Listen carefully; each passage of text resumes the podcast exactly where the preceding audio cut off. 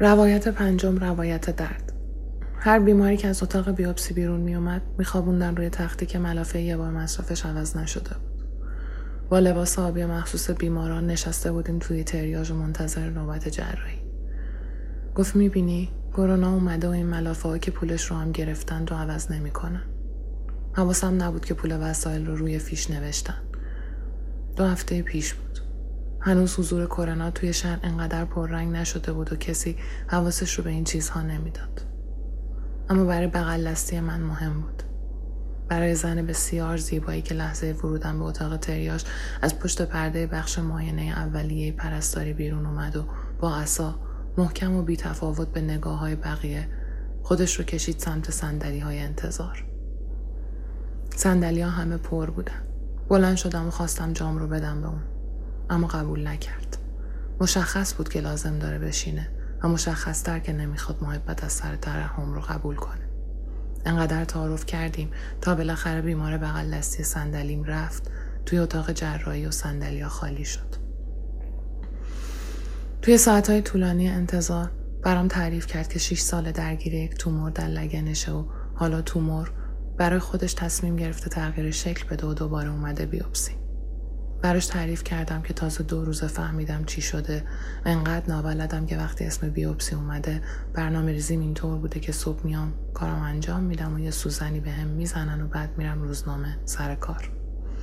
به نابلدیم خندید و برام تعریف کرد.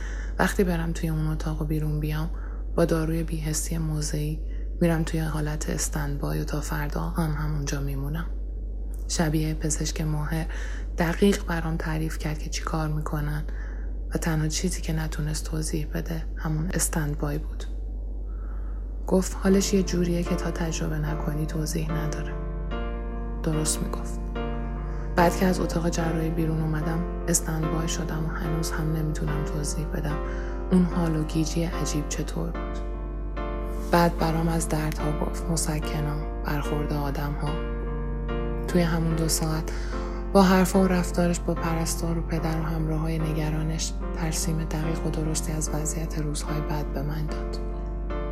انگار مربی باشه که بدونه چه چیزی در انتظارمه و از حجم ناآگاهی و سرخوشی لحظه من دلش بسوزه ماهرانه آمادم کرد. توی اون لحظه یادم داد که زندگی شکلش عوض میشه و ناخوشی های اضافه وارد میشه که نمی‌تونم نادیده بگیرم و نمی‌تونم پذیراشون نباشم. یادم داد که چطور درد رو بپذیرم و چطور در لحظه بدونم و بلد باشم که از مسکنها به نفع سرپا موندن و ادامه روند روتین زندگی استفاده کنم. من مات و مبهوت نگاهش می‌کردم و غرق در همه دانش و آگاهیش از زندگی در سرزمین عجیب سرطان به نگاه های آرام و رفتار محکمش قبطه میخوردم. به اینکه می‌تونه اصا و درد رو جزی از زندگی بدون و تعریفش از بیماری سرراست و شفاف و بدون مغلط است.